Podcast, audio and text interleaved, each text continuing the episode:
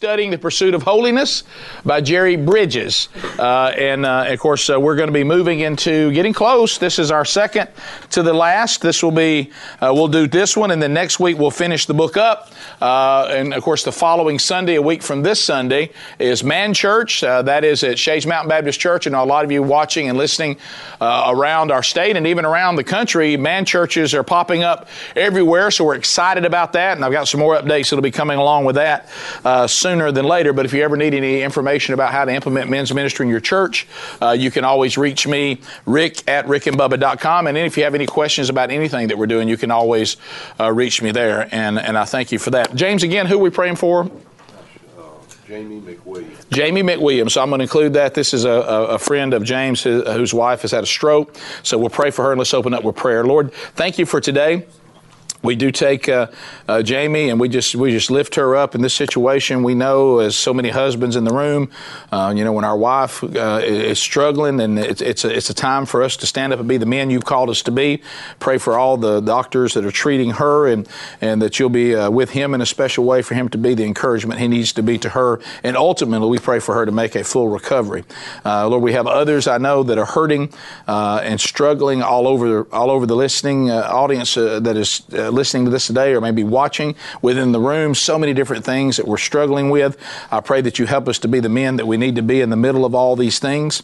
Uh, Lord, I, we celebrate uh, this past Friday night uh, the things that uh, that you did in Opelika, Alabama, First Baptist Opelika, and that those men that made those decisions and the things that happened, that you'll stay with him. And I pray that you put your hand on all of us that are that are planning the rollout of this type of discipleship uh, in churches all over this country. That there be an awakening, a, a rising up of the men of God uh, in response to a society that is dying and desperate.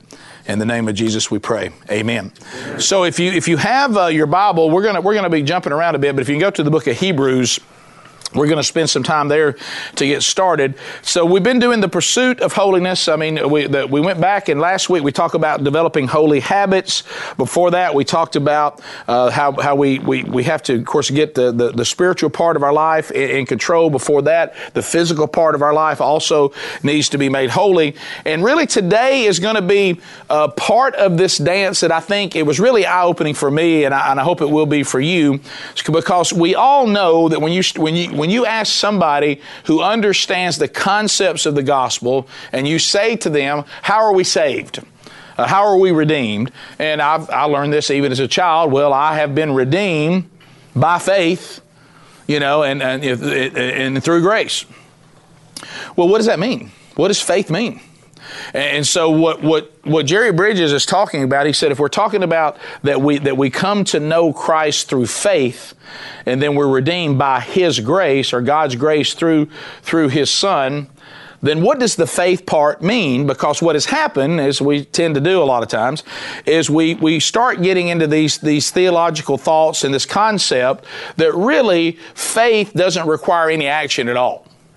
Uh, and so what Jerry is taking on is he's saying, no, if you look at what, especially the writer of Hebrews is talking about, he takes obedience, which is action, and faith, and he says they're interchangeable. That, that if you want to know somebody's faith, it's actually shown through their obedience. I can tell you I have faith all day long, but what is the proof of that faith? And, you know, remember I did this example a few weeks back because I knew this was coming, but it was mentioned briefly in another chapter is if I took one of these chairs and told you I had faith that it was going to hold me, but I never sat in it, how do you know that I truly believe that? Well, you would know that I had faith in the chair when I actually sat in it. Uh, that, that, that would be, that's what he's talking about, about, about action. And so he's talking about in the pursuit of holiness and how these two things work together, holiness and faith. And you will find that really what the Bible is saying is that those who have the kind of faith that redeems them in God is when that person has faith that is that is action. An example right out of the gate, Hebrews 11, 8. Uh, but, you know, this is where in, in, in chapter 11, if, if, you're not familiar with this part of the Bible, in chapter 11, a lot of people call this the, the Hall of Fame of faith. And so there's, there, and we'll get through a number of them that are in chapter 11 today, and kind of give you an example of what we're talking about. But first of all, we'll start with Abraham on, on one of the examples. Now, in my opinion, the other example is even bigger, but the, Jerry chooses this one to start with. By faith, Abraham, when called to go to a place he would later receive as his inheritance, obeyed and went, even though he did not know where he was going. So faith is that God said go, and he didn't ask any questions or details. It, it, would be like if God told me tomorrow, leave the Rick and Bubba show. Well, my first question would be, and then go where? No, I just said leave. And I and trust me through faith that what I'm telling you to do is right. Just do what I say by faith. Now, what if I said, I have faith that if I leave the Rick and Bubba show, that I'm still going to do what you, somehow you're gonna you're gonna do what you said you were gonna do. But then I came back to work the next day and, and sat right back down, put the headphones on, and still took my check on the 15th. Is that faith? I said I was faithful. I said I had faith in God. Hey, God told me to leave the Rick and Bubba show. Well, have you done it? No. Well, then I don't have any faith. Because, because then I didn't do anything. I didn't trust that what God was calling me to was the right thing. Now, when I say the right thing, that doesn't mean the way we see it. He may say, leave the Rick and, Rick and Bubba show because I'm going to take you into a place that has less of a platform and for a lot less money. But if you do what I said to do, ultimately your life should be around that you want to be in my perfect will. And this is my perfect will, so you trust me that it's right. And that's faith. Example, he talked about the, the different farmers and even talked about um, uh, how they were told uh, many times about, of course, even he'll get to this, even when he told the, the, his people, I want you to plant, but every seventh year I don't want you to plant anything. But then I want you to have faith that I'll give you double on the sixth year, so you got what you need for the seventh year too, but I want you to let the ground rest. Well, sadly, it said a lot of them didn't do it because they thought to themselves, well, that, that's impossible. I'm not going to have any food. Uh, but then we also talked about the farmer that said, remember, he used the example of one of the guys. He said, a modern day farmer, he would not harvest anything on, on, on Sunday. He, he, he, he decided that he would take Sunday as a day of rest because he said that he was, that he was told to have a, a Sabbath. He would have a day of rest that was devoted totally to the Lord. Well, a lot of you, if you had grandfathers or you fathers or you're currently farming, you know there's certain crops that if you don't get them when they're ready, you lose them uh, or, you, or you don't know what the weather's going to do the next day or whatever. But this guy never, ever harvested on Sunday. He never did it. And, and of course, he, he never had a problem. Uh, other farmers thought he was crazy. Look at Chick fil A. Chick fil A, I got news for you. Bubba and I entered into the fast food business for, for, for a rocking year. and, uh, and when we entered into that business, I looked at the numbers, and I'm telling you, losing a day of sales does not look good on paper. You know, you, you're going to give up Sunday? You know, what I always love, my favorite are the people of the church that will say that they, people, there was a time when nothing was open on Sunday. And you ask them where they're eating, and they go, "Well, the places that are open." Uh, so if, if you uh, if you don't think places should be open on Sunday, then go home and cook. You don't need to go eat at them and then complain that they're open. Okay, so so anyway, so so what Chick Fil A said was what we, we're going to do it, whether it's, it's, whether it's legalistically required or not, that's another day and another Bible study. They did it for the right reason as worship. We want our employees to have a day off. We want them to be able to go to church. And we're going to take this day and we're going to devote it to the Lord. Eh, does anybody think that, they've, that, that they, that's been a struggle for them? No. And let's admit it, as followers of Jesus, we get mad because they're not open. Hey, I tell you what we do. Let's go to chip. Oh, it's Sunday. They're not even open. but but anyway, that's the kind of things we're talking about. It goes back to I remember this, uh, and I'm not saying that we've always done it, but I can tell you there was conversations with this business, uh, Rick and Bubba Incorporated. We would sit around and say we're doing a secular radio show. We're in business to make a profit. No, nothing sinful about that. And we started talking about as everybody's faith started growing on the show and what we would do and, and, and not do. And, and, we, and, it got to the point where you said, well, if you do this, it, that, may, that may trigger this. And what about that? And I remember, and I'm not saying that we adhered to it on the first day, but all of a sudden the Lord just hit me with the truth. And I would say this to any of you in here that are in business. Any of you in here that, that you're doing whatever you're doing for a living, this is faith. If you will do your business, and you will do your vocation exactly the way the Lord said to do it, never compromising Him, it is impossible that you would ever be wrong. if you compromise him to make another dollar, you made a huge mistake. Because you may do what he asked you to do, and it and it did and it does cost you. But so what you got to understand is is that other dollar, because he may say thank you for devoting the day to me, and by the way, you're struggling, and the people who open on Sunday aren't. This is not a, this is not a health, wealth, and prosperity message. I'm telling you. I'm, I'm just saying. He said, "Do what I said to do, and I'll provide for your needs." Now, I may not provide for your wants, but I will provide for your needs. You won't you won't go without if you do what I do. But to make take it a step further, if we'll decide. If you're watching this, listening to this, or in this room, to truly say that we're faithful to the Lord, then we will do everything the way He says to do it because if we do, regardless of the earthly outcome, it's always right. I'm not going to compromise him, period. And then I know, because it goes back to what I'm seeing a lot of times in the church, and, and, and it hit me and I put something out. You know, when, when you, Jesus is talking to Matthew and he says, Why are y'all so afraid of people that can only harm the body? But you you have no concern about my Father who's going to decide that your body and your soul can end up in hell. Human beings can't do anything about your soul, they can't harm your spirit. My Father can. My Father is in charge of not what's just going to happen to your body, but where your spirit is going to spend eternity, and you're less afraid of Him than you are people that can't even do, can't touch your soul. Well, and I, I, you see it in the church right now. The church is getting to a point, and this is blasphemy. I'm speaking in general, where we're more we're more afraid to be on the bad side of human beings than we are to be on the bad side of God. And we just allow people just to blaspheme God, and we're like, well, if, this, if we make trouble, we're going to make trouble. You know, if, if there's one thing that you see that the church in the West in general is completely dropping the ball on, is, is allowing perpetual sin to exist inside the church body. I'm not talking about the lost. What we say, lost people always going to act lost. They don't have they have no choice. They're still under the slavery of sin. Romans 6. But once we've been set free from the reign of sin, then we sin as free people. We can't make excuse that we're on the reign of it anymore. We can still be touched by it, but we're not under the reign of it. And so what's happening is, I talked to a pastor about this the other day. He said, now, he said, I'll have a young couple come sit down in my, in my, in my uh, office. We'll start talking about their, their desire to be married. They'll be living together, and they have no shame about it whatsoever.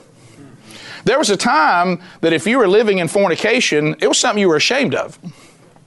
Not anymore, even within the church.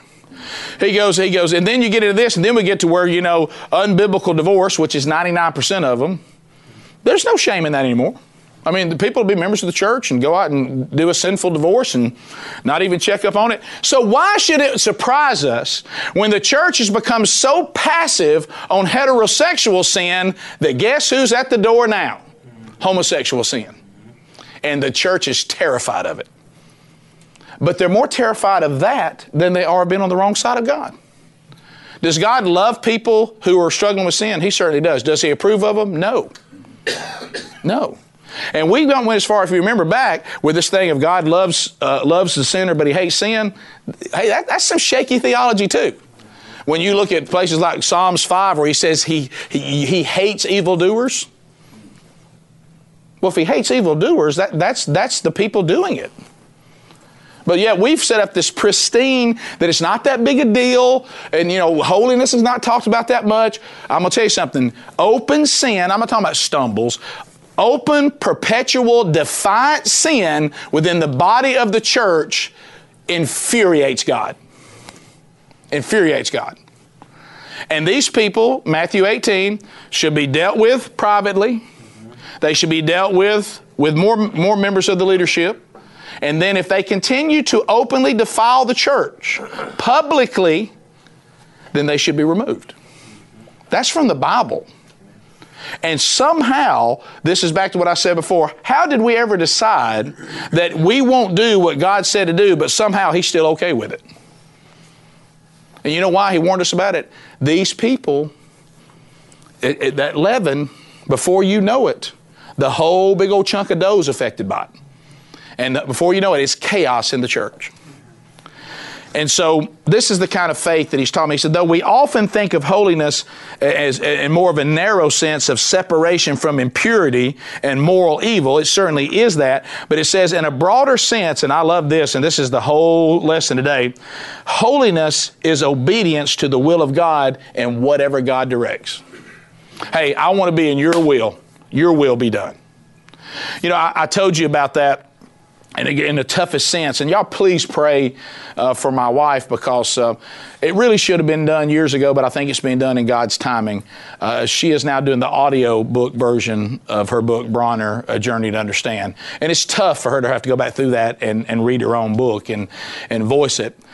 So a lot of this is coming back. And so one of the things that I recall that is one of the most moving moments of this in the story is when my wife, a powerful woman of God, who, let me tell you something, if any of you have benefited from my teacher, you need to, my teaching at all, you need to thank the Lord first, but you need to thank my wife second. Because she was the spiritual leader of our marriage for a very long time and, and she has been an, an invaluable resource to me as a man and helping me to come along as a, a, in my sanctification. And so one of the things that, that, that, you look at that is when she said supernaturally, she said it was impossible, completely impossible for me to be holding the body of our child as our child was trying to be brought, brought back to life. And when they told me that they could not bring him back, supernaturally from her spirit, the Holy Spirit said, she heard her mouth say it, not my will be done, but your will be done. Hard.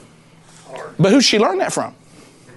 Her Lord who in the garden, when the decision was being made on, by the way, on whether you and I are going to be doomed or not, when he goes to the Father, when, he's, when his capillaries are bursting and he's bleeding, and that 100% man side of him, everybody he's about to die for, they won't pray with him, they keep abandoning him, and he's sitting there going, Hey, Father, is there another way to do this?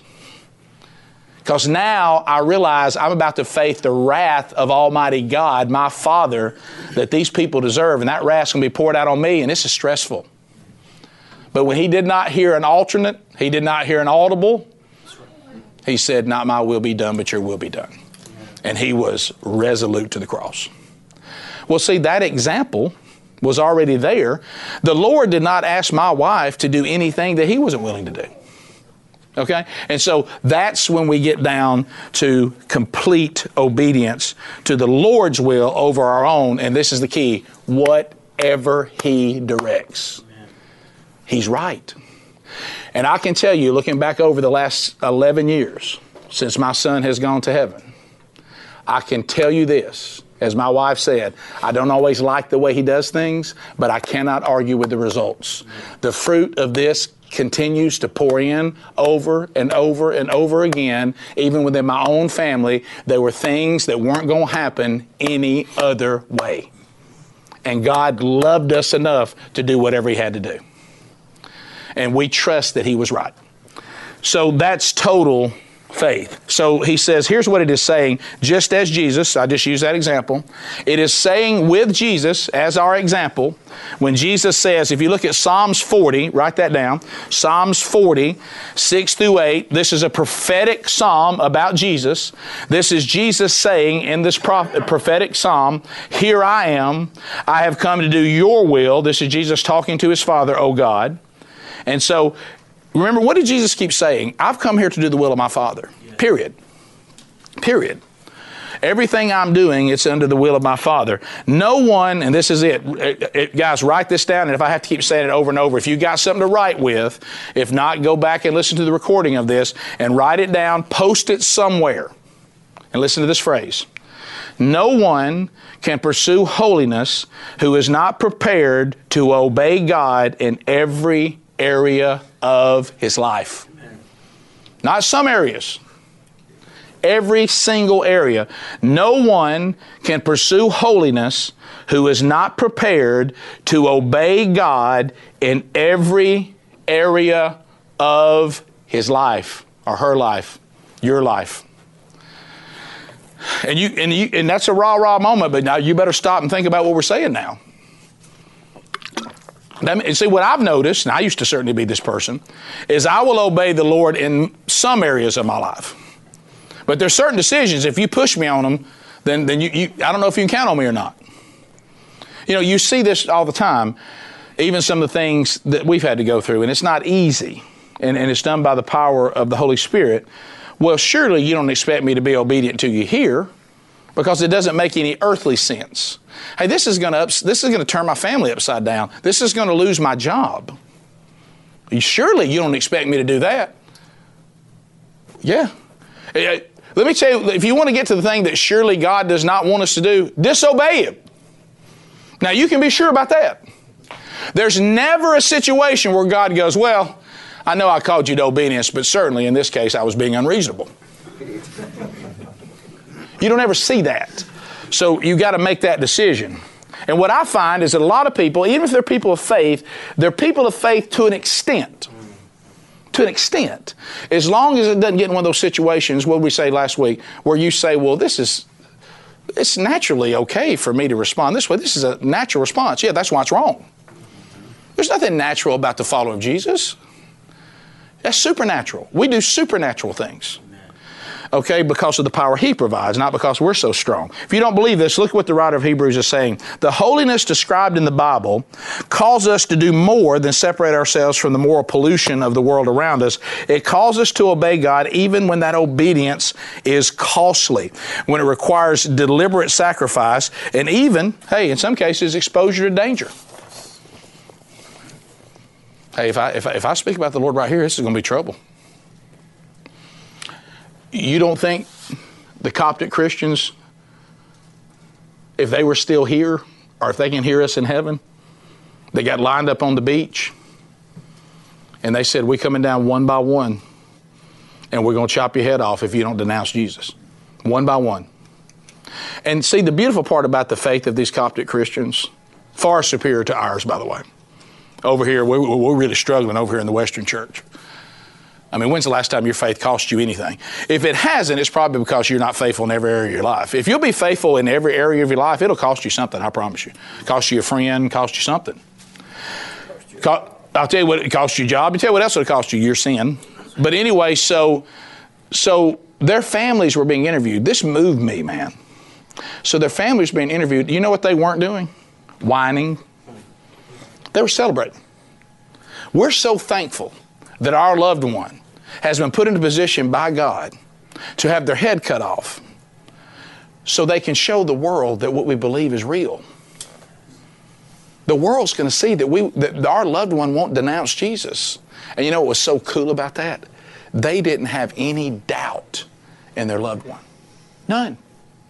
Does that tell you the loved one had lived such a, such a life of faith that their loved ones, no one was saying, What do you think they're going to do? So, so let me ask you this. If you were put in this situation, let's say, first of all, if you have a wife and you were put in this situation, if they were interviewing your wife, would your wife say, Today's the day that my husband dies? Because he will not denounce Jesus.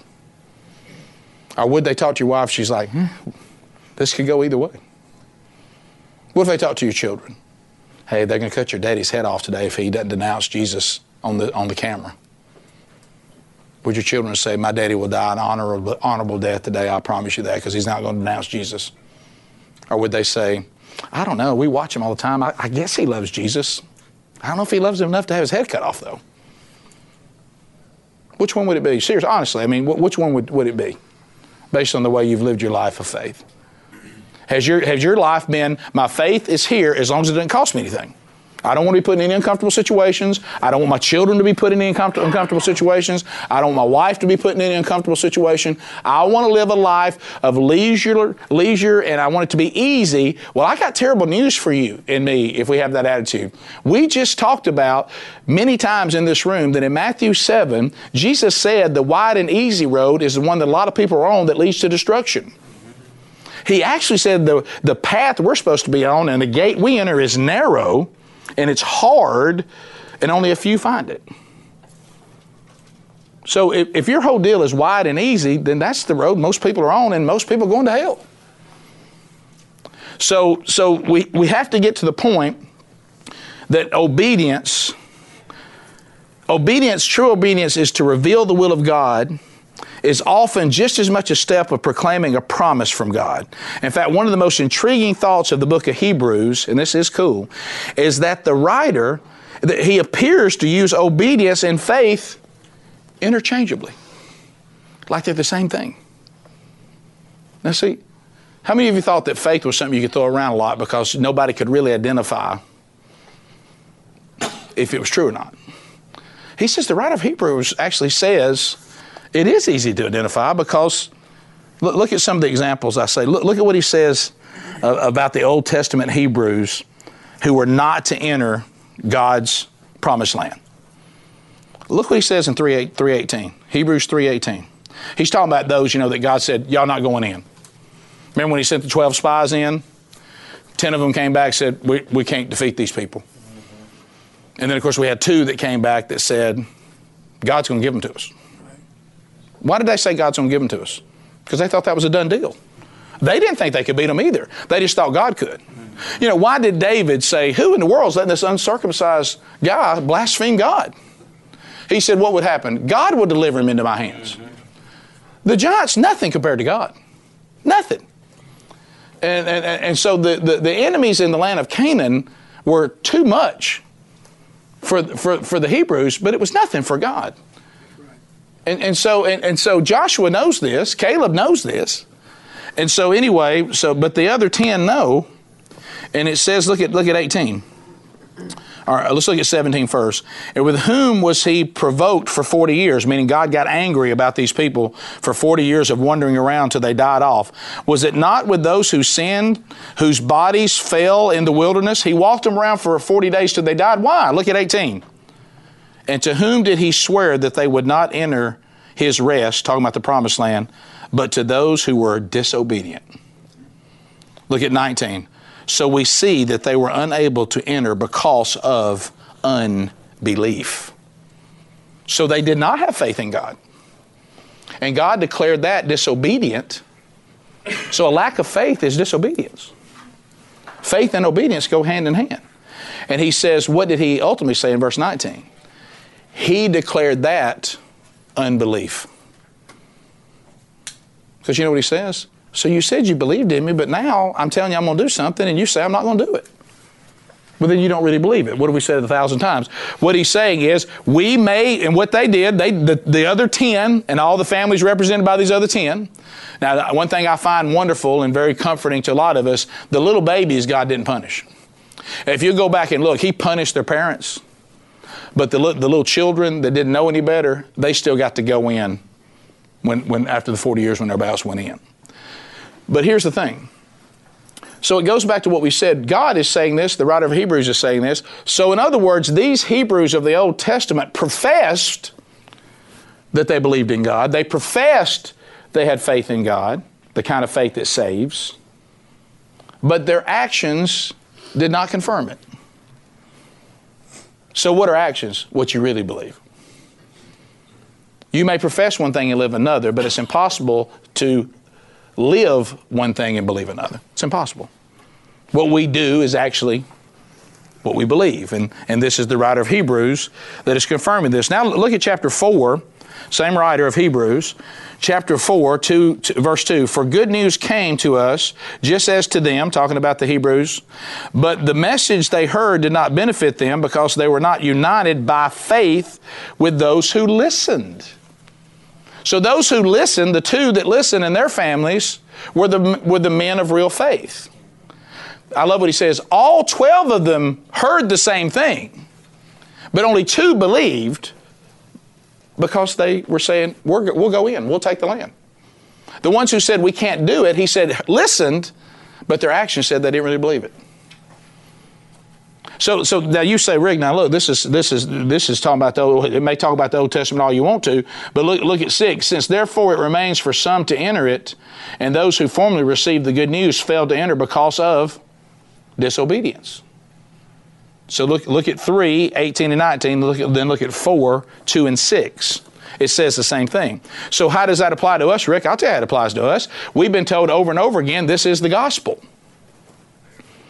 We've been told over and over again that God came to pay a price we couldn't pay for ourselves, that He took on human flesh, that He lived the perfect life, that He went to the cross and paid debt for sin, then He defeated, uh, paid our sin, then He defeated death when He walked out of the tomb on the third day. He says, I have ascended and I am going to heaven. And why I go to build a place for you, I'm telling you to go out and make disciples, teach people to obey my commands. I'll be with you until the end of the earth. And that means every, everybody in here, most of you would say, Yes, Rick, I've heard that. But you know what God would say? but the ones who believed it are the ones that are actually doing it.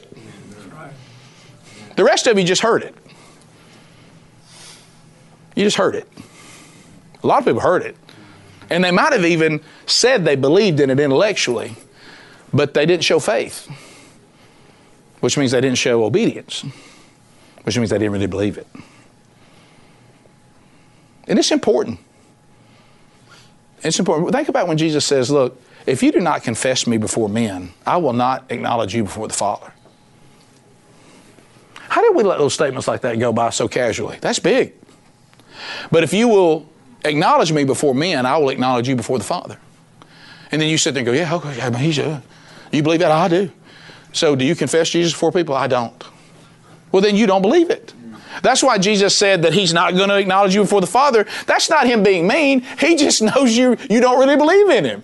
See, don't, th- don't miss that. This is not Him saying, I'm setting down a rule. He's saying, the reason why I won't be confessing you in front of the Father, the reason you haven't confessed me in front of men is you don't really believe in me. Not by faith, you don't, because there's been no obedience. You're not even obedient to acknowledging me.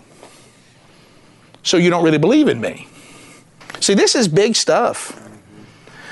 The heroes of the faith were said in Hebrews 11:13. Look what it says about them in 11:13. Jot this down. Why were they called heroes of faith? And I love this. Because they were still living by faith all the way up till they were dead. Action, action, action, action. How about this? They obeyed by faith, is what it says. Important point. They obeyed by faith. Don't get past that. He's saying obey and faith in the same sentence. They obeyed by faith. They didn't just believe by faith, they acted by faith. They obeyed by faith. Obedience is the pathway to holiness. So, what does that mean, Rick? I'll tell you what that means. If you want to see a holy life, you'll just see an obedient life. Holy people obey, they do what God says. Solomon, in his book of repentance, what did we say? I gave you my whole resume. It's not pretty. And let me go ahead and save you a lot of time. The whole role of man is to fear God and do what He says. That's it. But no one will become holy apart from a life of faith. Faith is not only necessary to salvation, it is necessary to live a life that is pleasing to God. That's big. Faith is not only necessary for salvation, it's also necessary to continue to live a life that is pleasing to God. Faith enables us to claim the promises of God, but also enables us to obey when obedience is costly or it seems unreasonable to the natural mind. Some examples from Hebrews 11. This is, this is a good one. Have you ever wondered why Cain's offering was rejected. And Jerry talks about this in the chapter. Well, why, why was, why, why, was it such a, a big deal about these two offerings? That's legalism, Rick. Legalism. Seems a little legalistic to me. Well, here's why it's important. And I hate, you're not going to believe this example I'm about to use. Van Halen. Y'all didn't see that coming, did you, in this, in this Bible study? If you if you remember, I remember hearing the story growing up about how Van Halen had a rider on their contract that said that their M&M bowl should not have any black or brown M&Ms in it. Now that sounds like a bunch of pampered rock stars, and I, they're certainly not examples of the kind of faith I'm talking about. But let me tell you why the way this offering was important. You know why they did that? I found out years later. Because if they walked in the dressing room and they were black and brown M&Ms in the, in the, in the M&M bowl, that means there's something wrong at the stage too. That means the people didn't read the rider. So now they're about to face other hassles throughout the day because that was their signal. They didn't care about eating brown and black M&Ms. It was their way to test if you had booked them and read the rider. that means things that really did matter probably weren't handled either. Well, this is God with the offering. He says, This is the offering I demand. This is what I want. So Abel said, Okay. And Abel brings in an offering exactly like God said to do it. Cain didn't. So what why why was God so angered by that? Over legalism? No. Cain didn't believe. So I told you this is how you handle offerings, whether it be meat or be vegetables. And Abel's brought me the spotless, the first, just like I asked, and you brought me just some throwaway stuff. And then somebody said, Why is that a big deal? I tell you why it's a big deal. That's not what God said to do. That's not legalism, that's obedience. You said, This is the way I bring the offering. Abel did it, Cain didn't. So it showed Cain's unbelief, is what it showed. It doesn't show, see, that's, that's typical of human beings. See, many people would hear this story and say, No, that shows me an unreasonable God. No, no, no, no. That shows you an unbelieving person, is what that shows you. God is who He is. We're the ones that have to respond. God's never going to change. So, if, if you have this, this is really good. If you have the book, I, I, looked at this on page 138, and it really, really hit me hard because this is this is a topic that's very dear to me. So it said Cain, on the other hand, didn't believe in God's revelation regard, regarding the acceptable sacrifice. I, I hit you that. Perhaps because it didn't appear to be reasonable to him. I love that. Why would God want me to do this? Why is God calling me to go on this mission trip? I don't got time for this. Why is God calling me into this place? Why, why is God calling me to this? That just seems unreasonable. And he says, but this is the problem. He said, the world's values surround us on every hand. Fame, fortune, and present happiness are held as the most desirable goals in life. But the Bible flatly contradicts the value of these goals. Listen to what the Bible says in Matthew 20 through 26. Write this down. Matthew 20 through 26. Whoever wants to be great among you must be your servant, and whoever wants to be first among you, among you must be your slave. That sounds unreasonable. So to be great is to serve? See, that contradicts the world's view, doesn't it? The rich should not put their hope in wealth, which is so uncertain, but are told to hope in God, to be rich in good deeds, and to be generous and willing to share. 1 Timothy 6, 17, 18. Well, that doesn't sound right, right? What do you mean? What do you mean I'm supposed to uh, be rich in good deeds first and be generous and be willing to share? It takes faith to pursue such biblical values when the society around us is pursuing goals that are totally opposite. This faith focuses on believing that God ultimately upholds and blesses those who obey Him and who trust Him for consequence for the consequences of obedience. What it's saying is the world, the world uh, sets this thing up going, wait a minute, God's whole role should just be to make me happy. And so whatever I need to do to make me happy, that's what I should do. But that's the thing that I remember so clearly, and I think it's chapter five of Sherry's book, when she said, I did cry out to God, but we were so happy. And God said, But I want you to be holy. But I want you to be holy. Where do you find this call to happiness? Because the world's definition of happiness may be in total conflict of God. I'll tell you one thing. I had a guy tell me one time, as far as happy was concerned, and moments of happiness, he said some of my happiest days involve sexual immorality and drunkenness. You may have, all that doesn't turn out bad in the world sense. That may be a pretty decent, fun day. But it's sin. So, how can you ever say you're truly happy when you're being disobedient to God, even in the moment? See, that can't be your pursuit. Because if you start checking in with flesh saying, let's be happy, the flesh is going to take you places that God says not to go. Amen. If you want to have peace, if you want to have hope, if you want to have joy, regardless of circumstance, that's found to be completely in the middle of God's will for your life. Think about Noah. Noah.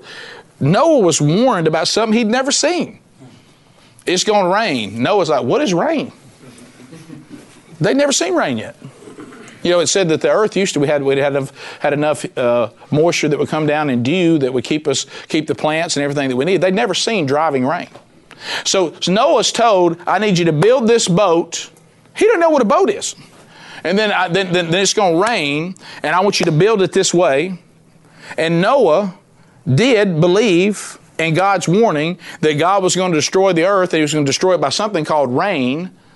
So, how do we know that Noah believed that God was telling him the truth? How do we know? He built it. He built the ark for 140 years. Do you realize how long that is to say, I still don't see this rain you're talking about? Just keep building. Everybody's coming by, and I'm building this gigantic boat. I look like an idiot. But see, he was more concerned about being disobedient to God than to be mocked by people. He said, God said it's coming. I don't know when it's coming, but it's coming. And we know this because he continued to do this. And what happened? He believed in the promises of God, and he and his family were saved. And now, what are we doing? This is good. Are you building the ark? What are you talking about, Rick? Did Jesus not say he's coming back? It's going to rain. Jesus said, I'm coming back, and when I do, I'm going to judge the world. And I'm going to take the sheep and the goats and I'm going to separate them. And those that over here on this side that have rejected redemption in me are going to be cast into never ending fire. Hey, look at me. That's really going to happen. You say, when's he ever coming back? I remember hearing Sam Kinison, the comedian. I could still hear his mocking voice, and I was lost at the time, but it still even bothered me because I, I had a, a powerful, godly grandmama, and I had parents who took me to church. And though I wouldn't be called some devout follower of Jesus, I still was a believer. And I remember him screaming into the microphone. Jesus said he was coming back. I hate to, I hate to tell you this, it's been 2,000 years screaming into the microphone. But you know what happened? Sam Kinison one day was hit on his motorcycle by a drunk driver of all things. The guy who once said, Don't drink and drive, well, then how am I supposed to get home? And he was killed by a drunk driver. And I don't know what Sam Kinison's spiritual situation was then. But I assure you that everything that he was mocking in the microphone stood before him. See, this really is going to happen. You say, what do you mean, am I building the ark? Are you doing what Jesus said to do before he ascended? He said, build the ark. He's the ark. And everybody who's with Jesus will be saved, and everybody who's on the outside of Jesus will be destroyed. Do you believe that? Would I look into your life and say, that's an ark builder right there? That's somebody building an ark. That's a faithful person. They build an ark.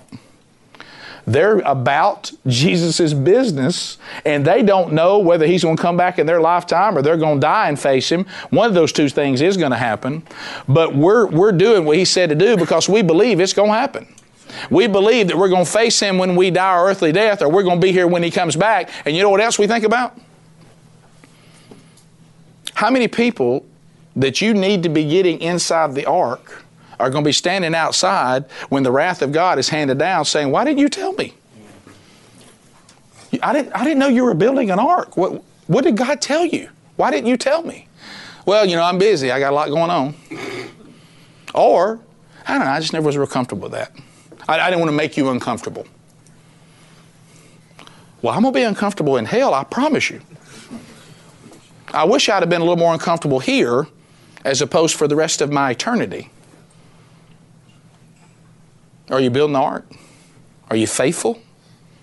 Do you, are you acting out what you claim to believe? Abraham, wow. We know that Abraham obeyed. We know he went and left where he was and just went. He didn't know why he was going there, but he went. But I, I'm telling you, if you look at look at look at 11:17, I certainly uh, stand in awe of I just went, but I stand more in awe of him and Isaac. I'm sorry. You gonna kill your own son? Now that's faith. But let's look at, but here's the thing don't miss this. If you look at 11:17, the writer of Hebrews gives you some clarity on this. By faith Abraham when he was tested offered up Isaac and he who had received the promises was in the act of offering up his only son, of whom it was said, Though Isaac shall your offspring be named, he considered that God was able to even raise him from the dead. Ah, have you ever thought about that part of it before? Now, wait a minute. God told me that lineage was coming through Isaac. Not Ishmael, but Isaac. Now, I've sent Ishmael and his mama off because I was in disobedience about that. But this is Isaac. God promised me that this offspring would never end. I don't know why he's telling me to kill him, but he must know what he's doing. And I believe that even if I kill him here, God could just raise him back up from the dead. I believe in God's promises that whatever He's calling me to, that the promise He made me about Isaac is going to happen. Amen. You get it? Does that make more sense now? So it's still tough. But see, what he didn't do was go, well, I guess God's changed his plan. Here he is telling me to take Isaac up here and kill him. I thought he said Isaac was going to be the lineage. Does God not keep his promises? Well, I'm not doing that. It's going to mess the whole thing up. No, he said, Lord, if this is what you said to do, you must know what you're doing. But in the back of his mind, he was saying, He told me Isaac was going to be the lineage. That was part of the faith because he listened to God's promise. And here's the writer of Hebrews saying, for all he knew, he would let me kill him, then he'd just bring him back alive. But Isaac's going to be who God said he was going to be. I don't know why we're doing this, but I believe in God. The faith of obedience in the pursuit of holiness is often contrary to human reason. And this would be a great example of that. We must have conviction in the necessity of obeying the revealed will of God as well as confidence in the promises of God. Confidence in the promises of God. Matthew 6:33. If you have that, look at that. Matthew 6:33. Here's the New Testament. Seek ye first the kingdom of God. Seek ye first the kingdom of God. So that's really it. What he's talking about, that's God's promises. So in 633, as you've just heard about seeking first the kingdom of God, so we seek it first. We, we seek it first. But seek first the kingdom of God and His righteousness, and all these things will be added to you. Seek it first, His righteousness. All these things will be given to you as well. That means if you seek His kingdom first, God will provide for our temporal needs. Maybe not your wants, but your temporal needs. But we're often faint hearted and we find it difficult. So we give in to the affairs of this life. We give that top priority in the basic decisions of our life. We don't seek first the kingdom of God. We seek first the issues of, of, our, of the world. I say this to men all the time when football season is approaching and you're getting ready to worship your idol. And one day you're going to have to just realize this is sin. Like I told you, I had somebody ask my wife the other day in the last month, and I still have a long way to go. When did Rick get serious about his physical gluttony? She said, when he called it sin. Until then, you couldn't sell me on the health benefits of it. You couldn't sell me, sadly, even on why do I not want to be more physically attractive to my wife? Why does she have to tolerate an overweight, gluttonous husband? I was so selfish that couldn't even get to me. Because what finally made me address it in my life was when it was called sin, when I could call it what it was sin. And see, this whole thing with having this idol of things like football teams. It, it's not funny. This is blasphemy. It's sin. And so, if you're seeking first the kingdom of God, and you have all your budget together for whatever your idol is, but right now I use football, And by golly, I'm going to have my tickets. I'm going to have my tailgate. I'm going to have all this stuff. And suddenly God said to you, But I want it. It's mine anyway. I want you to go to zero games this year. And I want you to take that budget and that money and I want you to invest it in the advancement of the gospel to people that are going to die and go to hell. I want you to sacrificially give. And that is what I say. Can he have it? And if, and if he can't, you're in sin. You're in sin. You're defiantly sinning against a holy God. And you don't have faith that you can't make it without entertainment for a temporal time to advance His kingdom.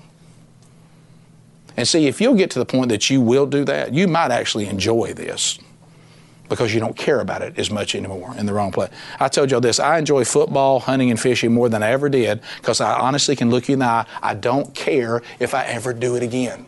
I honestly do not care. My life will not be empty if I don't get to a football game. My life will not be empty if I don't go hunting. My life will not be empty if I don't go fishing. My life will not be empty if I do anything because as long as I'm serving the Lord, my God Almighty, I'm good. I'm good. And there's nothing wrong with these things as long as they're not in front of Him. And I'm telling you, some of you need to deal with that. I had to deal with it. And I used to hear it and go, yeah, that's a good thing to say, but I didn't act on it. When I acted on it, I realized how sinful I really was. Think about Job. Remember how many times I told you this? At the end of the suffering, before this, he was blessed, blameless, I'm sorry, and upright. But after the suffering, he said, I've seen you so clearly now. I repent in ashes and dust because I guess I look pretty good compared to these other people. But compared to you, I'm in desperate sin. So I repent. Hey, it's important for you to evaluate your life and find out what parts of your life are you faithless. Do you truly want your children to be devout followers of Jesus, or you still want them to get the applause of the world? Your children may be the most successful in their field ever, but if they don't love Jesus and they don't impact the kingdom, it don't mean nothing. And they're not successful. I would rather my children be devoted to Jesus and die on the mission field than to live a, a full life to a ripe old age in defiance to God. Because that's all it's going to matter. That's success. Some of the most successful people that heaven will celebrate, you don't even know anything about. I told you that before. My grandmama was a lunchroom lady. She's a much bigger deal in heaven, if he's even there, than Paul Bear Bryant. I promise you that. Because I ain't never met anybody that Paul Bear Bryant led to Jesus. But I've met hundreds that my grandmother led to Jesus. Hundreds. She wasn't a big deal here, but she is a really big deal there. So, one of the things in closing, when we talk about faith, we look at Jer- Jer- Jer- Jer- Jeroboam. I never can say his name right. And we'll close with this. So, the New Testament, we talked about that principle, seeking first the kingdom of God, and we, we, we, covered that pretty good. The promise is that, that as we do, God will provide for our temporal needs. We talked about that. But Jeroboam, the first king of the northern kingdom, remember it split into two kingdoms? We had Israel and we had Judah this shows a lack of faith that leads to disobedience. God promised, if you do whatever I command you, and walk in my ways and do what is right in my eyes by keeping my statutes and commands as David my servant did, I will be with you. I will build you a dynasty as enduring as the one I built for David, and I will give Israel to you. Jeroboam, do what I say, the kingdom is yours. But Jeroboam thought to himself, the kingdom will now likely revert to the house of David if these people go up to offer sacrifices at the temple, like God's telling me to do, to the Lord in Jerusalem. They'll get up there, and again, they'll give their allegiance to their Lord, and, uh, and the king of Judah will have them. They'll kill me, and then they'll return back to him. After seeking advice, the king made two golden calves, and he said to the people, It is too much for you to go up to Jerusalem. Here are your gods, O Israel, who brought you up out of Egypt. So God told him, if, you if you'll do what I say, I'm going to give you Israel. And Jeroboam started thinking of it in what? Earthly terms. I don't know about that. I send them up to the temple. They get up there with the king of Israel. They get back to the Lord of Jerusalem. They won't come back and they'll get him. They'll come back and kill me and take this from me. So he built golden calves. Hebrews 4 2. But before we condemn Jeroboam, let us consider our own lives. Ugh. How often do we fail to obey God's clearly revealed will because we do not exercise faith? Because we do not believe that humility is the path to God's exaltation? 1 Peter 5 6. Write that down. We jockey for a place of position and power in our relations with other, others because we do not believe that God takes note of and will in His time avenge all the wrong that is done to us. Romans 12, 19. We study in our own minds how we can get back at someone that we feel has wronged us. Even though God's promised He'll handle it, we still got to take our own revenge. You know what that means? We don't believe He's going to handle it. Because we're not convinced of the deceitfulness of sin just talked about that hebrews 3.13 write that down. We play with it thinking that we'll we'll find satisfaction. Sin's not that big a deal because we do not have a firm conviction that hebrews 12.14 without holiness no one will see the lord. We started this whole study with that. Hebrews 12.14 without holiness no one will see the lord we do not seriously pursue holiness as a priority in our lives. Faith and holiness are linked. Obeying the commands of God usually involves believing the promises of God. One definition of faith might be obeying the revealed will of God and trusting Him for the results. Let me say that again.